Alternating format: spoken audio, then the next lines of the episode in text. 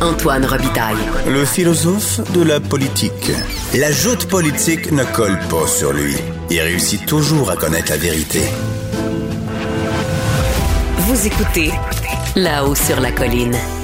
La pratique du VTT devait être euh, encadrée et elle le sera probablement, en tout cas si le projet de loi 71 est adopté. Le- la commission parlementaire a fait parvenir son rapport à l'Assemblée nationale et pour en discuter, on a avec nous le ministre des Transports, François Bellardel. Bonjour. Bonjour, M. Robitaille. Donc, euh, c'était un peu n'importe quoi, là, euh, la pratique du VTT. C'était du grand n'importe quoi, là, des, des- des enfants qui roulaient, euh, des gens qui roulaient trop vite. et donc, il fallait mettre un peu d'ordre là-dedans. Ben, c'est une réforme des véhicules en route qui aurait dû être faite depuis des années déjà. Et le principal problème, je pense que tout le monde en convenait, c'était l'aspect sécurité. Et euh, quelques statistiques, dans les dix dernières années, on a eu près de 600 morts, autant du côté des motoneiges que des, euh, que des VTT.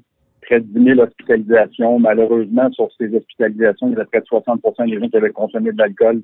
40% de ces personnes avaient un taux d'alcoolémie au-dessus de la limite permise. Ah ouais. Donc là, on va appliquer le code de la sécurité routière dans les sentiers. Ce que ça veut dire, c'est que vous faites de la vitesse, euh, vous consommez de l'alcool, vous êtes arrêté, ben, vous allez subir les mêmes conséquences que si vous étiez derrière votre volant. On va réduire aussi la vitesse. Il y avait une possibilité au Québec euh, d'avoir euh, d'avoir des, des, clubs qui pouvaient permettre sur des lignes droites de rouler à 90 km On ramène ça de façon uniforme partout au Québec à 70 km h pour les motoneigistes et à 50 km h pour les VTT. Mais ça va être difficile de faire appliquer tout ça, j'imagine, François Monardel. Il n'y aura pas des, des- comment dire, la, la Sûreté du Québec ne pourra pas patrouiller dans tous les sentiers, euh, se mettre en marge un peu des, euh, comme, comme elle, elle est en marge des autoroutes, par exemple. Ben, il est certain que je ne peux pas demander euh, aux policiers de la Sûreté du Québec d'être partout sur les 33 000 kilomètres de sentiers partout au Québec. C'est certain que c'est difficile. Maintenant, il y a des il y a des policiers qui sont bien formés. Euh, on va travailler avec eux pour s'assurer encore une fois qu'ils comprennent bien euh, euh, le, le- sens de la loi comme telle, l'application de la loi. Et euh, cela va nous prendre quand même quelques mois de travailler avec eux pour mettre en application tout ça. Mais je suis confiant qu'à la fin, c'est pour ça aussi, je pense que les oppositions ont bien, ont bien travaillé avec nous pour, euh, à l'étude détaillée, pour euh, comprendre et s'assurer qu'on a, qu'on a une bonne loi qui fait consensus. Puis il faut pas oublier derrière tout ça, on a travaillé avec les deux principales associations qui étaient d'accord avec nous, autant du côté euh, des VTT que des, euh, que des motoneigistes au Québec. Donc, euh, c'est pas banal comme, comme réforme. Puis encore une fois, euh, j'ose croire qu'on soit capable, et je suis persuadé qu'on soit capable d'améliorer le, bilan dans les prochaines années. Puis il y a un autre point qui est non négligeable aussi, ce sont les amendes, le bruit. Faut pas se le cacher, il y a quand même quelques motoneigistes qui osent changer leur tuyau d'échappement à chaque année sur leur VTT, sur les motoneiges, donc qui causent énormément de dommages. Quand je dis dommages, c'est la nuisance. C'est euh, de là que euh, la plupart du temps, on perd ces droits d'accès que, que certains euh, donnent pour, pour circuler de façon de façon paisible. Donc, Oui. il y aura des amendes assez sévères de ce côté. De ce côté. Parce que c'est toujours un problème, ça, à chaque année. C'est un problème récurrent. Je me souviens euh, de, de, de Norm Macmillan, euh, l'ancien ministre délégué au transport, qui, qui avait essayé de régler cette question-là des droits d'accès. Il y a eu des, des projets de loi spéciaux, il y a eu des, des pas, je dirais pas des grèves, mais des, des blocus. euh, donc, euh, c'est un, un vieux problème, ça, ça, pour les motoneiges. Là. Puis encore cette année, j'en ai entendu parler. Je pense que c'est la députée d'opposition, Isabelle Mélenchon, qui m'a dit que ça allait être un problème aussi cette année. Ben, c'est certain. C'est pour ça qu'on s'y attaqué, euh, on s'y attaque fortement en termes en termes d'amende, euh, de donner plus de pouvoir aussi aux agents de surveillance euh, des clubs fédérés dans les sentiers. Et là-dessus, encore une fois, avec ces amendes, ces possibilités de, de, de, de, frapper fort en termes de coûts et de récidive aussi, ben j'ose croire que, que c'est euh, un petit lot, hein. C'est un petit lot de personnes qui, qui continuent là, de, de se dire ben moi, je fais ma motoneige, je fais ce que je veux, je roule, puis euh, je change de tuyau d'échappement. Ce qu'on n'a pas le droit de faire pour les autos, ben là, aujourd'hui, on n'aura pas plus le droit de le faire pour les motoneiges et les VTT. Puis les amendes vont être assez sévères encore une fois pour s'assurer qu'on aura une certaine forme de quiétude pour euh, les riverains et ceux qui, acceptent de voir passer devant chez eux euh, des, sentiers de motoneige ou de VTT. J'ai regardé les chiffres de, de décès liés au VTT. par rapport au nombre de VTT qu'il y a, c'est épouvantable. Sur 10 ans, c'est quoi? C'est 500 morts, alors que pour des voitures, je sais pas, il y a, des millions de voitures au Québec, là, puis quoi, 400 morts par année. Là, c'est 500 morts sur 10 ans, certes, mais ça fait rien. C'est une, quantité négligeable de, de, véhicules à moteur. Oui, ben, vous avez trois fois plus de chances. Euh, je mets les motos dans les mêmes dans les mêmes conditions que les motoneigistes puis les, les VTT. Euh, vous avez trois fois plus de chances d'avoir un accident quand vous conduisez une moto, une motoneige ou un VTT au Québec, malheureusement. Puis dans ces conditions, je le disais bien respectueusement pour ceux qui le font bien, euh, le party fini dans les sentiers pour, euh, pour certains qui osaient peut-être consommer une cigarette de plus dans le relais. Ils se disaient, bah, la vitesse dans les sentiers, il n'y a personne qui peut me prendre.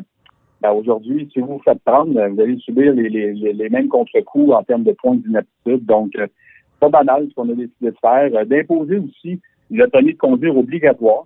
Donc, euh, ça, euh, c'est important. Pour ceux qui ont 16-17 ans, c'est un permis de conduire aussi, exemple, de, de cyclomoteur qui sera permis, mais avec une formation additionnelle pour ces jeunes de 16-17 ans. Donc, on a mis, je pense, tout en place pour avoir un cocktail qui va qui va augmenter, ben, qui va faire baisser le bilan, qui va augmenter la sécurité côté des locataires aussi, souvenez-vous de l'accident malheureux de l'année passée au lac Saint-Jean où il y a des ben gens qui ont perdu la vie.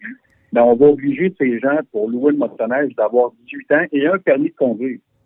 Mhm. Donc, ça, c'est le, minimum et une formation qui sera donnée par le locataire. On aura aussi les guides qui seront mieux formés. Euh, conjointement avec euh, le ministère du Tourisme, on aura un, un, guide spécifique qui sera bien préparé pour s'assurer encore une fois que tous les impondérables en termes de géographie, de connaissances, de secourisme que ces gens seront, euh, seront, bien formés pour accompagner mhm. ces, locataires.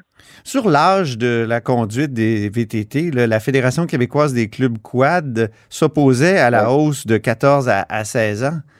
Euh, qu'est-ce que vous leur avez répondu? Parce qu'ils disent, eux autres, ce pas, une pas une clientèle problématique. Non, je leur ai dit non. Puis je comprends qu'eux, ils souhaitaient qu'à partir de 15 ans, on puisse promouvoir euh, le fait de, s'acheter ou de rouler en VTT. Et, et je pense pas qu'aujourd'hui, on peut se permettre de mettre une machine aussi puissante ou des machines aussi puissantes euh, dans les mains de, jeunes de 14 ans. Puis pour moi, il y a un monde de différence entre conduire un cyclomoteur à, à 14 ans puis d'embarquer sur des machines puissantes en sentier avec encore une fois euh, toutes les, circonstances possibles de rouler, de rouler dans le bois, euh, les possibilités de faire beaucoup de vitesse, puis de rouler pas mal plus vite qu'un cyclomoteur sur certains chemins. Donc, euh, le Québec n'en est pas là, puis j'en suis pas là. Puis je pense qu'ils ont compris qu'à que, 16 ans, c'est déjà euh, un âge, un âge qui, qui, est respecté aussi pas mal dans l'ensemble des provinces canadiennes, mm-hmm. même dans le nord-est des États-Unis. Donc, dans ces circonstances, pour moi, c'était pas négociable. Mais je sais qu'en commission parlementaire, Francine Charbonneau du Parti libéral posait des questions sur le cas des fermes. Quand on est sur une ferme, peut-être qu'un jeune de, de, de, de, 14 ans et même de moins de 14 ans, c'est de la main-d'œuvre, c'est quelqu'un qui peut aider, qui, peut prêter secours, qui peut aller chercher des choses. Euh, et là, euh, on dit, Mme Charbonneau disait ben, peut-être que dans le cas des fermes, il pourrait y avoir une exception. Donc, euh, d'avoir des, des, des, conducteurs plus jeunes. Ben, on, peut, on peut permettre, on va permettre sur un terrain privé, sur des fermes, par exemple, à un jeune de circuler. Si ce jeune traverse un chemin pour aller sur le terrain de son oncle, l'autre côté de la rue, c'est là que ça devient problématique pour moi. c'est là que l'UPA, je sais que pour eux, l'Union des producteurs agricoles, ça a été un peu chaud comme sujet. C'est la sécurité de nos enfants. Alors, ils ont bien mesuré jusqu'à quel point, sur le terrain de papa-maman, OK, euh, tu peux aller circuler, faire le travail que tu as à faire. Tu es quand même supervisé la plupart du temps par les règles de la CNESST. Mais si tu traverses sur la terre de ton oncle, de l'autre côté, ben là, on va demander une supervision. Donc, ce que ça veut dire, c'est que si tu traverses la rue, ben là, tu demandes à papa, maman de traverser le VTT ou la motoneige, tu t'en vas de l'autre côté, ça prend une supervision parentale ou du tuteur à qui on a octroyé le droit de, de, notre jeune de circuler sur son, sur son terrain. Donc, je sais que c'était quand même sensible, mais je me suis réjoui lors euh, des consultations particulières de voir que l'UPA a entériné un peu notre position, à savoir que oui, il y a des particularités, il y a des choses qui, qui, sont utiles pour ces jeunes, pour les parents, de les supporter euh, en termes de travail. Mais au-delà de tout ça, c'est la sécurité de nos jeunes. Je pense qu'on a réussi à trouver un beau compromis. Est-ce qu'on n'est pas à l'électrification de ces transports-là aussi? On parle tout le temps d'électrification des transports. ça, c'est des, des, petits moteurs, des fois, des souvent des moteurs deux temps, donc euh, qui sont très euh, polluants. Il n'y aurait pas moyen de promouvoir l'électrification? Tu sais, quand on fait du ski de fond, là, moi, je sais que vous en faites, moi j'en fais aussi. Là, puis là, au Sentier du Moulin, par exemple, près de Québec, ici, il y a, y, a des, y, a, des motoneiges qui passent, puis ça fait, non seulement ça fait du bruit, mais ça sent mauvais. Est-ce qu'il y a un moyen de promouvoir l'électrification là aussi? Bien, on est, on est à quelques mois d'une mise, euh, d'une, ben, pas juste d'une mise en marché de vente des premières motoneiges québécoises qui seront entièrement électriques ah ben. par la société Taiga Motors. Quelle bonne Alors, nouvelle. Je sais aussi que Bombardier, Bombardier travaille fortement pour être capable de mettre sur le marché rapidement des motoneiges électriques. Euh, elles sont elles sont quand même moins polluantes aujourd'hui, ces motoneiges. On est loin du fait que quand on partait, on a un peu le même âge, M. Robitaille, on partait notre motoneige, il y avait une belle boucane bleue là, qui enveloppait, euh, qui nous enveloppait là, avec euh, des, des, des, Tu reviens de la balade, mais il faut que tu laves ton linge là, tellement qu'il sent le gaz. voilà. Mais on est loin de là, présentement. Il y a, des, des, même des moteurs 400 qui ont, qui ont, été développés par, Bombardier. Mais au-delà de tout ça, je sais que le moteur électrique, comme je vous ai mentionné, il y a des sociétés qui sont très avancées là-dessus. Euh, donc, euh, je m'attends. Je m'attends à ce qu'il y ait une révolution sur le marché dans, les prochaines années pour être capable d'avoir des motoneiges euh, très, très performantes quand même, mais qui seront plus avant-gardistes et moins polluantes. Ben, il, y a des, il y a des vélos d'hiver aussi, électriques maintenant. Il y a une, il y a une pratique qui, qui, se développe. Peut-être que ça peut remplacer en partie euh, ces sports-là motorisés. Des ben, fat bikes. Il y, a, il, y a, il, y a, il y a une popularité indéniable. On le voit dans les grandes villes. C'est une sorte d'hybride de, fat bike avec des gros pneus, avec ouais. des électriques qui roulent à, à, peu près à 32 km et, et moins. Donc euh, aujourd'hui, euh, avec ces, ces, voies cyclables qu'on a dans nos centres-villes, les pistes cyclables qui, euh, je, je, le voyais cette année, là, la ville de Granby a décidé de, de nettoyer, d'énerger plusieurs kilomètres de pistes cyclables additionnelles pour permettre aux gens de circuler, même cet hiver. Donc l'activité, le transport actif est de plus en plus populaire. Puis oui, euh, peut-être que cela remplacera, remplacera euh, certains mordus là, qui, qui, veulent absolument une sensation là, de, de, de, motorisation forte dans le bois. Mais au-delà de tout ça, je pense que on, on, je, vous, je, je, vous, le dis là, sérieusement, on est à quelques années, là, encore une fois, d'une commercialisation à, à, grande échelle, selon moi, là, des, des, plus grands manufacturiers, parce que c'est une course contre la montre. Ouais. J'ai rencontré les grandes entreprises, eux-mêmes le savent, là, que, que, les gens sont rendus là. Et euh, on n'est pas loin. Déjà, déjà, je vous mentionnais qu'il y a une société québécoise qui, qui, qui, qui met en vente dès 2021 ses premières motoneiges. Donc, euh, on n'est pas loin que les grandes entreprises comme Arctic 4, Bombardier, euh, Polaris, euh, Yamaha fassent demain.